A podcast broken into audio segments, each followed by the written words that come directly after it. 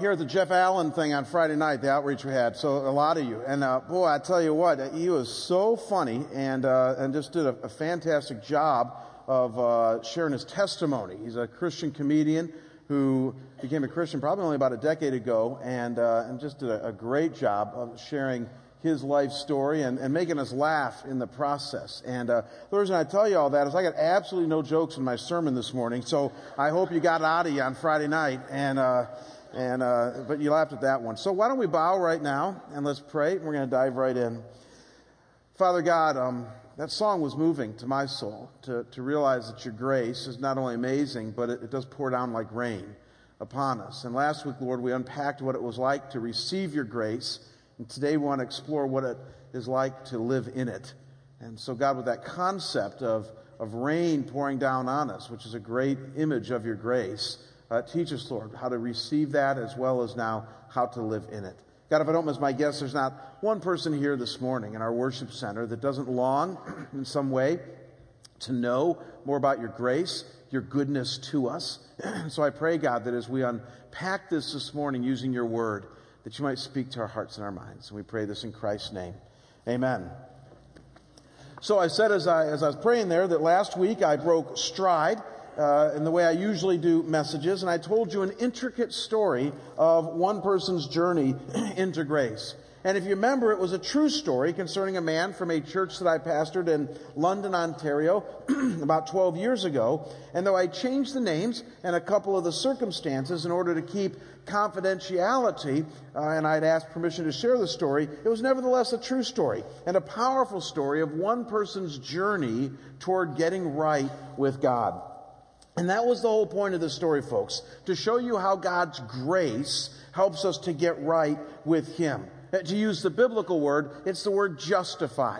That God's grace justifies us when received by faith in Jesus Christ. And so, by way of review, real quickly for last week, here's what we looked at. Romans 3, verse 28 says this It says, For we hold that one is justified by faith apart from works of the law. And that was the point of Pat's story last week, to show you how through grace that Jesus Christ brought us, through his life and his death and his resurrection, we now have an opportunity to know him. Each and every one of us and experience what the Bible calls salvation by grace.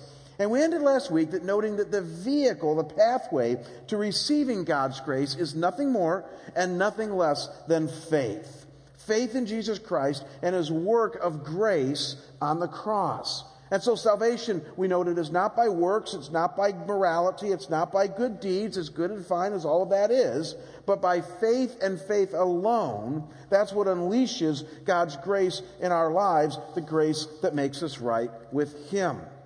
As Mark Twain said so humorously years ago, and I quote, Heaven goes by grace. If it went by merit, you would stay out and your dog would go in. And I think he's right. I told you I didn't have any humor. I lied. I, I, I think he's right. The reality is, is that when you think about it, all of us are not quite as good as we think we are, at least when people really find out what goes on in our hearts and our minds. And so none of us are going to get into heaven on our good works. It's by grace and what Christ has done for us. That's what the Bible makes very clear. Now, that's only the beginning, however. The story we told last week in the scriptures is simply the start of you and me getting right with God. There's obviously much more to walking with God this side of heaven. And to talk about this this morning and to continue in our discovery of what God's grace is all about, I want to tell you a second story today. And it's likewise a true story, again, with the name, names changed to protect those involved. And it's a story not about how to receive grace, but once you receive it, how to live in it. How do you actually live each day in the grace that God has given us? And it's called Mark's story. And what you need to know, first of all, folks, is that Mark has a very different story than Pat, who we talked about last week. Pat, who didn't grow up in a Christian home at all, is very different than Mark, who grew up in a loving, Christ centered home. As a kid, he went to church every Sunday, and though it was somewhat of a legalistic church, complete with its own list of rules to live by, it was nonetheless a very loving and free or faith oriented church. And Mark's parents were actually non legalistic and rather free themselves, so his home was kind of sheltered from legalism. And through most of his childhood and adolescent years, Mark remembers having a strong love for God and a desire to be used by God to build his kingdom. He eventually married Sarah, had kids, became a successful businessman with his own business, and got involved in the same church that he was raised in. Now, I got to let you know at this point, folks, that Mark has always been a very calculated and controlled man. I tease some of you of being high control individuals every now and then, you know, from the pulpit, because I'm a high control guy myself. Mark is clearly a high control kind of guy. Being administratively inclined, responsibility and discipline were things that came very natural to him. And some of you can relate to that. And this is what allowed him to be successful in his job and eventually to hold various leadership positions in his church. And when it came to his walk with God, like so many of us, Mark used his natural strength to pour himself into it. You're going to want to dial into that. He used his natural strength to build up his walk with God. He memorized scores of Bible passages, became a great student of the Word, served regularly at church, attended most church functions, and even developed strong, well thought out opinions on theological subjects. And so for most of his early adult life, his discipline factor was riding very high. He was known by those around him as a strong soldier for Christ, maybe a colonel or even a general, and he was tough-minded, strong, if not kind of opinionated at times, and not easily swayed. He even eventually became an elder in his church at a relatively young age, having proven himself theologically and morally and relationally mature beyond his years. You get the picture. But then something happened that would throw Mark into the confusing tunnel of chaos and threaten to undo everything that he, has built, he had built. In his business, there was an employee that he knew had eyes for him. Most men can tell, especially when it's obvious, and in this case, it was obvious. And going against the grain of everything that he had been taught, Mark began to flirt with temptation literally, and he got too close. And something that he thought would never happen to him happened. He had an affair. And not just a single encounter, but a months at a time, multiple encounter affair with a woman from the shop. Now you need to know, folks, that Mark was devastated. Paul the apostle had written some 20 plus years into his close walk with God these words from Romans chapter 7. He said, We know that the law is spiritual, but I am unspiritual, sold as a slave to sin. I do not understand what I do, for what I want to do, I do not do, but what I hate, I do. Mark, uh, Romans 7, verses 14 to 15.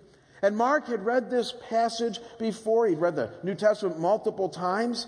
And he just assumed, however, that this reality wasn't going to be for him. That with all the things that he had under his belt and the maturity that he had developed over the years, that, that this thing would never happen to him.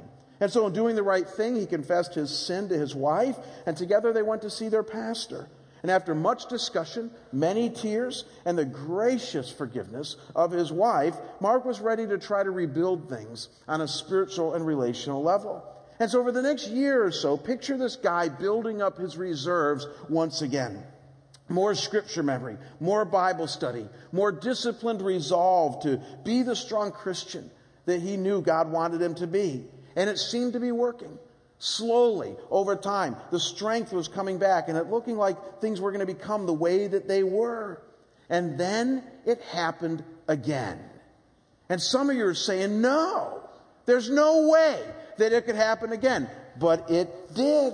Uh, not to the extent of the first one, thankfully, but temptation again came again, this time in the form of a different woman. Contact was made, and once again, Mark fell. And catching himself much quicker this time, not allowing it to get to an affair level, Mark once again confesses to his wife and his pastor. But as you can imagine, now this was on a whole different level. One that would take decades to heal with his wife. And Mark was absolutely shattered and disillusioned with himself. And what you need to know, folks, before you judge too quickly here, is that inside of him, there was this terrible storm of questioning and confusion going on. It went something like this. He thought, what is wrong with me? I mean, I'm not a sexual addict or anything like that. I don't have obsessive thoughts about sex. I'm not addicted to pornography or anything like that. Again, a very disciplined person. But he thought twice in a matter of years, this is crazy. I love my wife. I love my family more than anything else. I love God and His Word. What is going on? And this started a road for him of discovery when it came to this thing that we're talking about in this series called grace, of some things that he had never realized up to that point in his life. You see, Mark was a broken man, shattered by his sin, very disillusioned with his life up to that point, and it was in this brokenness that God met him with grace and truth. Grace through an embrace of forgiveness, and truth with a lesson about grace that Mark had forgotten over the years. And many of you who are dialed in right now are saying, What is that lesson? I want to share it with you this morning.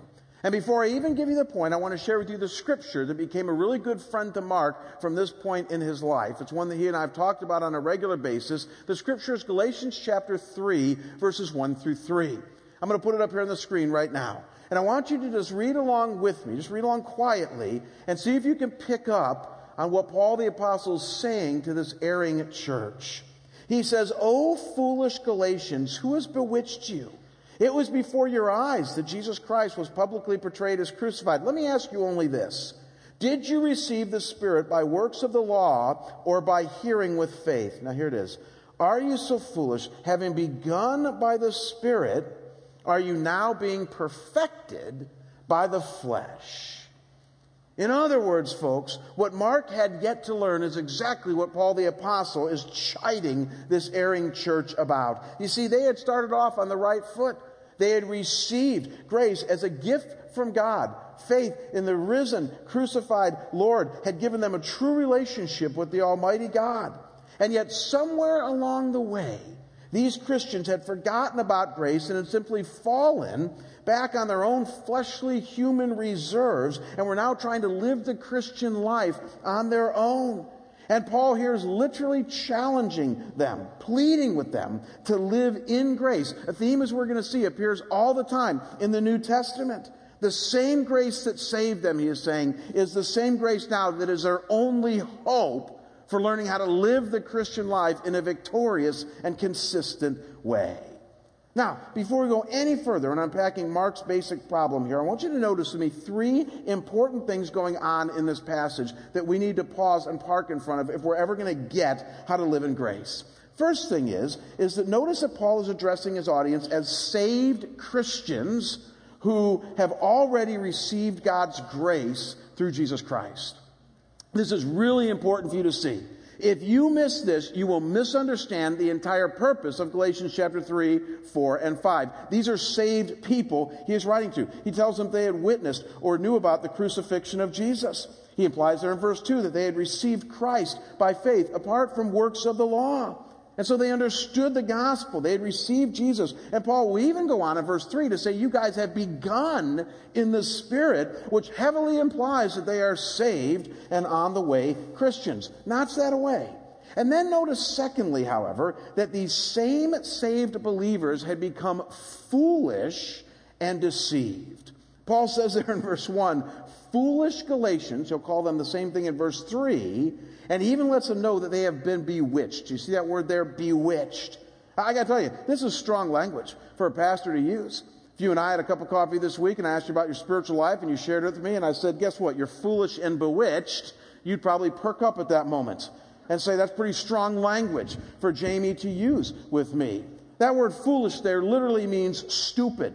That word bewitched there carries with it a sense of coming under a hypnotic, hypnotic type of spell, an evil spell, witchcraft, not of a godly origin.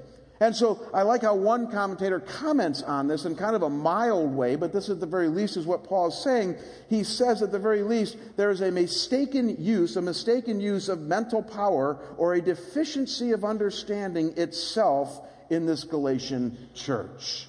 Simply put, these believers had gotten seriously off track when it came to grace. They were ignorant of something and even deceived. And that brings us to the third thing that I need you to see going on here that will be key to Mark's story.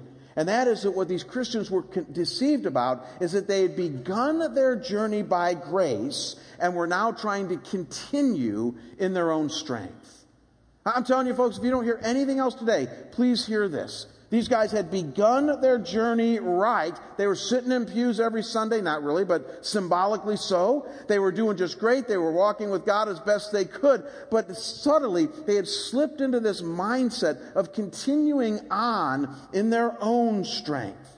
And this is exactly what Paul means in verse 3 when he asks them, if having begun in the Spirit, i.e., grace through faith in Jesus Christ, They're now trying to be perfected, in other words, grow in their walk with Christ by the flesh. What the New International Version translates human effort. You see, folks, the Bible makes a huge distinction for the believer between what it calls the flesh and the spirit. I need to try to explain this to you this morning, but it's key to this idea of living in grace. That Galatians chapter 3, 4, and 5 will go on, and many other parts of the Bible, to distinguish for the believer between what it calls the flesh and the spirit.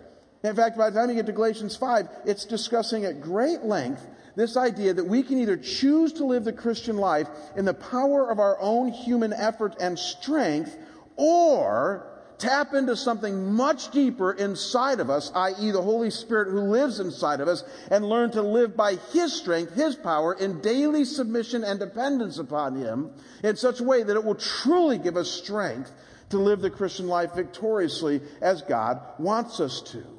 In fact, by the time you get to Galatians 5, it's actually making it clear that it's possible, though not normative, for a believer to begin his or her, her own journey of grace on a grace note only then to try to sing the rest of the song in his or her own strength. And Paul will go on to say it this way in chapter 5, verse 25. Look up here on the screen. He says, if we live by the Spirit, in other words, are saved and indwelt by God's Spirit through grace, let us also walk by the Spirit. If you live by the Spirit, let us also walk by the Spirit. In other words, continue your journey on, walk with God in this same vein of grace that has saved you. And so the logic is simple. If it's grace that has saved you, then it's the same grace, duh, that's going to allow you to continue on in the Christian life.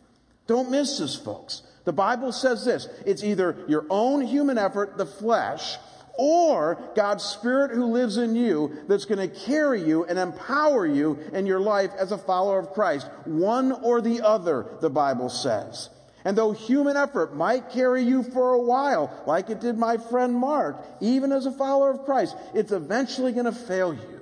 And so the Bible pleads with us to live in and by the Spirit, to live in and by grace. And so our main point this morning you're now ready for. It's what the great hymn writer John Newton reminded us of some 200 years ago in his famous hymn, Amazing Grace. Look up here on the screen, and it's this. Tis grace that has brought me safe this far and it's grace that's going to lead me home. In fact, I don't do this very often, but say that with me right now, would you? It is grace that has brought me safe thus far, and grace will lead me home. Man, I hope you believe that for you today. I hope that's not just a song that you sing or some words on paper or on a PowerPoint for you, but that you truly believe that it's God's grace that has not only saved you, but even His grace that is now going to bring you home. You see, folks, Mark had forgotten this. Like so many Christians, he had started off right using the car keys of grace. And yet he had failed to realize that grace is also the gasoline, the oil, the windshield wiper fluid, the engine, the brakes. That grace is everything else that you need in order to drive the car. And what you need to know is that this idea of grace being the foundational character trait of God that taps us into Him as being that which we need to live the Christian life from is all over the New Testament. I mean, it's everywhere. Uh, let me show you a couple of scriptures. This will blow your mind. Look at 2 Timothy chapter 2, verse 1. Paul is talking to his young disciple Timothy. He's trying to help him learn how to walk with God and serve as a leader in the church. And this is what he says. 2 Timothy 2, 1. You therefore, my son, be strong in the grace that is in Christ Jesus. Interesting phraseology. Be strong in the grace. Again, most of us think this grace is something that God just gives us and it's wonderful and we receive it and then somehow go on our way. And Paul's suggesting here that you need to be strong in that grace that God has already given you at the point of salvation. And I would simply ask you that if Paul is saying it's possible to be strong in grace, then don't you think it's possible to be the opposite as well, right? You can be weak in God's grace. Live more by your flesh, your own human effort, than by the Spirit of God who lives in you. This is everywhere. Look at 2 Corinthians 6, verse 1. He's saying something similar. He's writing to a, a sin filled, flesh focused church in Corinth, and he says this. He says, Working together with him, then, we appeal to you not to receive the grace of God in vain. I love that passage. Don't receive the grace of God in vain. The same grace that He's given you at the moment of salvation, man, don't just sit there with it. Don't just say, isn't it neat that God saved me? That's just so wonderful. I think I'll go and live my life on my own now. He's saying, don't do that. That's going to take it in vain. You're not going to get any mileage out of His grace if that's the way that you live. If you see His grace as simply a salvific entity that makes you right with God, you're not going to get where God wants you to. You need to treat it as a daily occurrence. What John Piper calls future grace. The fact that at each moment of each day, God has some future grace reserved for you that you need to tap into so that you might learn to live in His grace. That's what Paul is saying here. Now, some of you, are thinking at this point, okay, Jamie, I get it. You're yelling flesh versus spirit. Be strong in God's grace. Don't receive His grace in vain. I get it. You're excited about this. This is a good thing. I understand what you're saying. But a lot easier said than done. Amen? A lot easier said than done. Up to this point, this is an easy sermon to preach. Just, just don't just receive God's grace, but live in it. The question becomes how? How do we actually, on a daily level, learn to live in His grace? In such a way that we avoid the journey of my friend Mark. Eh, because though that's a very stark example, let's just be honest with ourselves. All of us could tell Mark's story in other more subtle ways. Amen? All of us could tell stories of how we begun in grace, only to then fall into the Galatian controversy here and learn to live in our flesh, and our flesh lets us down, and we go, uh oh. All of us could tell a story like that. Maybe not as serious as Mark's, thankfully. Maybe it is for you. But we've all been at that point. So, so how do you live in grace? As I attempt to answer this, I want to first begin by sharing you how not to live in grace. I want to share with you very clearly what living in grace is not, because again, I, I just think so many Christians have fallen into this. Here's what living in grace is not it's not waking up each day, thanking God for saving you by grace, and then going on and doing your best to be a good Christian. That's what it's not. And some of you right now are going, You're kidding me. I mean, that's the way I live.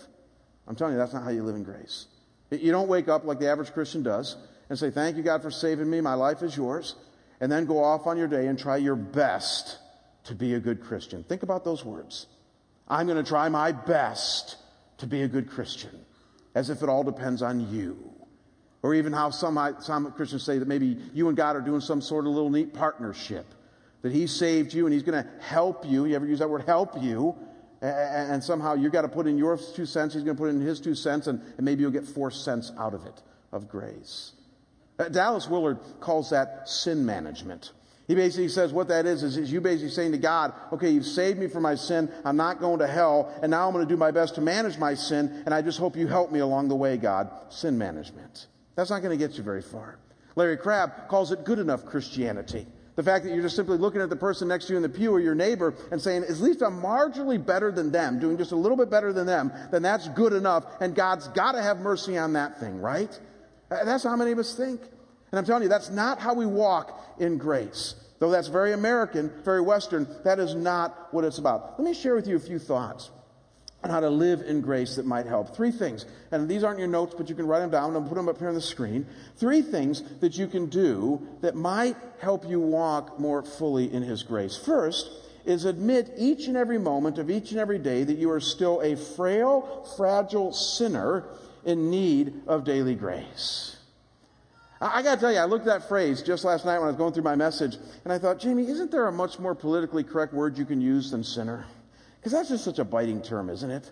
I mean, for those who've been around the church block a thousand times, you've gotten used to it by now. But for anybody who's newer to the church, like I was 30 years ago, you go, gosh, sinner. I mean, couldn't you say like maybe a mistake ridden person or something like that? I mean, you know, sinners is sort of a harsh term. And I thought about that and I looked at it last night and I thought, well, there's two problems with changing that word. One, it's the word the Bible uses, like duh, so we dare not change it. But even more, not more importantly, but equally importantly, it's a robust term full of wonderful theological insight that you don't want to miss when it comes to grace. Because you see, many Christians struggle with this first step. Here's how many Christians tend to think. We tend to think that our coming to Christ and our veteran status as a believer now, due to years of quiet times and Bible studies and prayer meetings and worship services and service projects, has somehow gotten us to a status level of not all that much of a sinner anymore. Or at least even not as sinful as we used to be. And though that might be true on a behavioral level, you want to be very, very, very careful with that theology because as soon as you start to think that maybe you've arrived, as soon as you start to think that maybe you've cleaned up your life to the point that you're not going to struggle with anything anymore, you are a gnat's eyelash away from falling into grievous sin. You are. Because the reality is, is that the Bible comes along, God comes along and says, it's just not true. Uh, uh, the same propensity to sin and to struggle that you had the moment you were saved is going to plague you for the rest of your life. It's going to be an ongoing battle. The flesh versus the spirit. Read about it in the Bible. And so this struggle that you have with a frail, fragile, fallen heart and mind is still inside of you. It's just that now the Spirit of God lives inside of you, as we'll see in a minute, and there's now a war going on. Every day, there's a battle vying for your soul between the flesh and the spirit. As we're going to see, you're going to die to one and live to the other. But if you try to somehow admit that you're not capable or that you're not a sinner and capable of sin or being a sinner anymore, you got it all wrong. You see, even the most godly and righteous men in the Bible never believe that about themselves. If you don't believe me, think of one of the most godly men in all the New Testament, the Apostle Paul. And look at how he describes his current life in 1 Timothy chapter 1 verse 15. His current life after being a Christian and a leader in the church, years into it, he says this, the saying is trustworthy and deserving of full acceptance that Christ Jesus came into the world to save sinners. Now here it is, of whom I am the foremost. You know one of the main problems with that passage is that it's in the present tense. That's what most commentators point out. It's in the present tense. He could have said that Christ came to save sinners, of whom I used to be a really bad one. You know, before I got saved 20 years ago, I did all these nasty things, and then God saved me, and now, you know what, I got to tell you, I've licked all those things. I, I, mean, you know, and I don't even struggle with those things anymore, and, and I just don't think I'm really plagued with many temptations anymore, and I hope you can become like me someday. You know, that could be what Paul is saying. The only problem is he's not saying any of that. He's saying the same thing he says in Romans 7. He's using a present tense to say that even after 30, 40 years of being a Christian, man, man I, I, still realize how evil my heart is. I, I, still realize that there, but for the grace of God, go I. I. I still realize that on a daily level, now here's the point, that I need grace.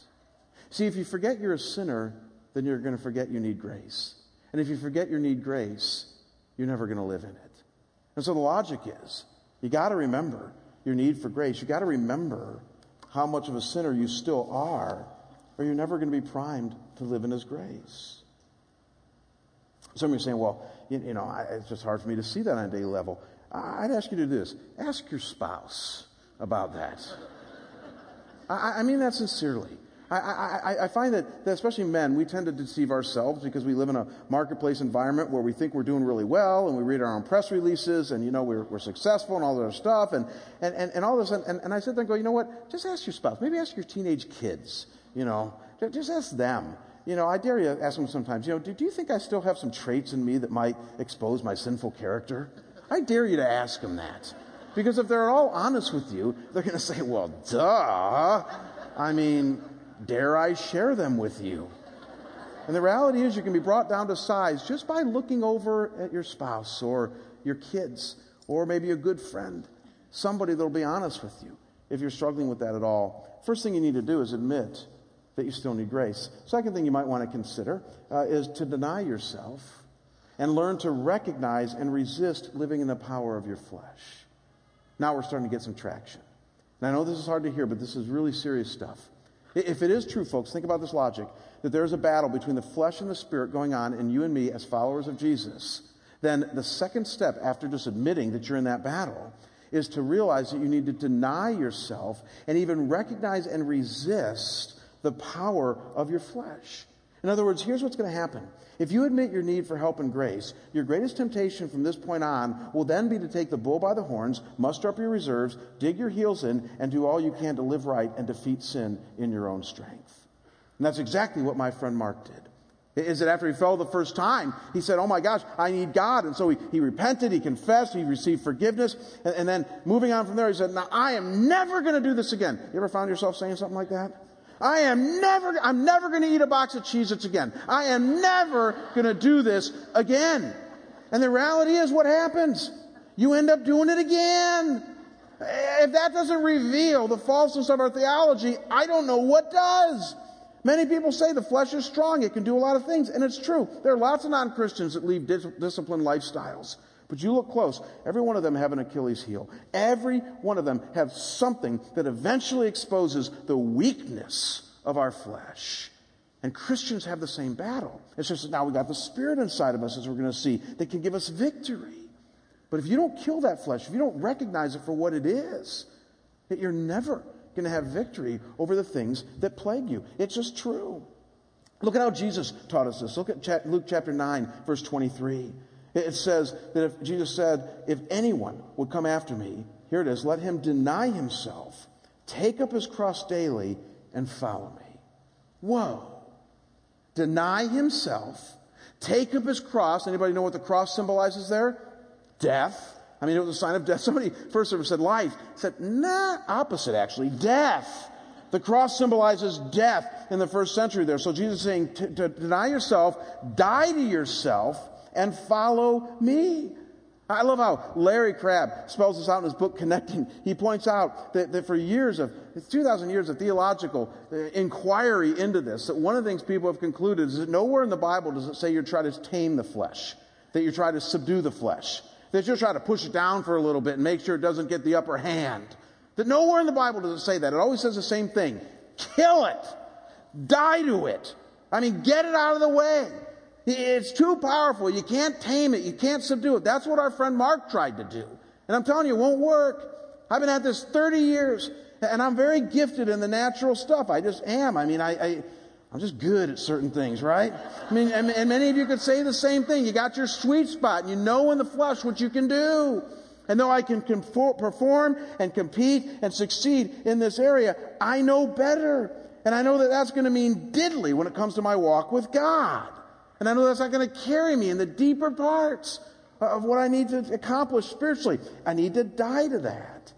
The Puritans had it right when they said it this way vivify the spirit and mortify the flesh. Stoke and fan into flame that, that spirit who lives in you, and then kill the flesh. And then, as you're thinking about th- that, thirdly, and I would argue even most importantly, because actually these first two things are really preludes before the main attraction, is that you need to wake up every day then and make it your day's objective to have an attitude of faith and an attitude of absolute submission to Jesus. Now, get this as not only Savior, as not only Lord, but your entire life. That's really where we're getting, not now getting somewhere. That, if you really want to learn to live in the Spirit, that you're going to admit you're a sinner, that you're going to die to yourself, and then in place of that, you're going to submit to Christ each moment of each day as Lord and as a Savior, as Lord and life. I mean, this is key. Uh, G.K. Chesterton had a wonderful way of always putting things like this, and I love how he puts this when it comes to grace. Look up here on the screen. He says, You say grace before meals, all right, but I say grace before the concert and the opera, and grace before the play and pantomime, and grace before I open a book, and grace before sketching, painting, swimming, fencing, boxing, walking, playing, dancing, and grace before I dip the pen in the ink. What's he saying there? He's saying the way most Christians live is that we say, Grace has saved me. I think I'll thank Him for my food. I'll thank Him for my daily bread, yada, yada, yada. And then I'm going to go off and live my Christian life as best I can in my own strength. And what Chesterton is saying is, no. Just as you say grace before those few things, say grace before everything. It's grace that will allow you to fence and box and walk and play and swim and sketch and paint. And, and folks, it's an interior thing. One of the most hard things for me in trying to explain this aspect of the flesh versus the spirit and faith and grace is that almost always, and nobody did this in the first service because I'm about to scare you away from doing this, but almost always somebody will come up to me after I get done with a sermon like this and say, I'm still unclear on what I'm supposed to do. And I want to scream when somebody says that. I'm like, you know, what an American thing to say. What am I supposed to do? Give me three easy steps. None of you are going to do it now, but give me three easy steps on how I'm supposed to live this out. I don't have three easy steps. Are you getting that? It's an interior life thing that we're talking about here, folks. This is not an outward behavioral thing. You guys got much of that down. You look good. You act fairly good, at least that I know about. But the reality is, is that what God says is He says the interior things matter most. Jesus said, not what goes into a man that makes him unclean, but what proceeds from his heart. And so we're talking about what's going on in your heart and your mind at any given moment, at any given day. And God says this you're either relying on the flesh or you're relying on the Spirit through total submission to me. That's what God says. It's one or the other. You're either relying on yourself and this world and your 401k and your smarts and your success and your family and your friends, or you're relying on me. As C.S. Lewis says, first things first. What's first place status in your soul? What's second place status in your soul? And the problem for most Christians is that we've taken all these good second place things and they become first place in our soul, and God has become marginalized to second place status. And you know it. And that's the problem with living in grace, is that you can't live in grace until you learn to submit to Him each moment of each day. I, I, think a great story that helped me with this years ago was found in a Gordon MacDonald's book called Ordering Your Private World. It's written back in the 80s. Ironically, right after MacDonald wrote this book, he, he suffered a huge fall himself, which I, that was ironic. I mean, he was trying to write about the interior life, but, but he still was battling that flesh versus spirit thing. But he's got some great uh, tips in here, if you will, on, on theology and how to uh, live in grace. And at one point in chapter 11, he talks about uh, the great missionary to India, the United Methodist missionary E. Stanley Jones. And how Jones, all of his life, talked about this idea of submission to Christ and, and fully submitting to Him and faith and, and things of that nature. And then at the end of his life, E. Stanley Jones had a terrible stroke that left him virtually paralyzed for about two years at a time where he could not write, he couldn't do anything. He was just basically immobilized for two years at a time. And at one point, somebody asked him and said, well, well, how you doing, Stan? I mean, that's a really bummer that, you know, you're kind of paralyzed in the stroke and you haven't died yet or anything like that. And, and he made a very famous statement that I'm going to show you here in a minute, not quite yet, a very famous statement about the fact that though all the outer props have been kicked away, that the inner props are holding him up just fine. And as he made that statement, he talks about the fact, however, that not everybody even many Christian leaders get or experience that. Listen to what he says. He says, I was talking to a bishop who had retired, and he was frustrated. That when he was no longer in the limelight of Christian leadership, he was frustrated, and he told me so. He wanted to know the secret of victorious living. I told him it was in self surrender. The difference was in giving up the innermost self to Jesus. The difference was in the texture of the things that hold us. You see, when the outer strands were broken for this man by retirement, the inner strands were not enough to hold him. Apparently, he had a case of limelightitis instead of a case of surrender to Jesus. Look up here on the screen. He says, Fortunately, with me, surrender to Jesus was the primary thing. And when the outer strands were cut by this stroke, my life didn't shake. I need no outer props to hold my faith for my faith holds me. I want you to personalize this for you today. Say one of your most significant outer props gets kicked out of your life. I hope that doesn't happen to you, but say it's your job. Say it's your spouse. Say it's your 401k. We're just coming out of a recession. Say it's an area you never thought you would fall in, like my friend Mark. Say some outer prop that you've been leaning on gets kicked out of your life. My question to you this morning is Have you built up the kind of grace reserves of living in faith and absolute submission so that that outer prop got kicked out? You could say, like E. Stanley Jones, that my life didn't shake, that I need no outer props to hold my faith because my faith holds me. I would submit to you that that's living in grace. that That's learning the secret to getting to the point where you can live in such a way that, as Jesus says, they may kill the body, but they can't touch the soul. Uh, you notice earlier when I gave you the main point here, or the, the challenge here, I, I, I basically said that the, the core to living in grace is to submit to Jesus as, do you remember the Savior, Lord, and life?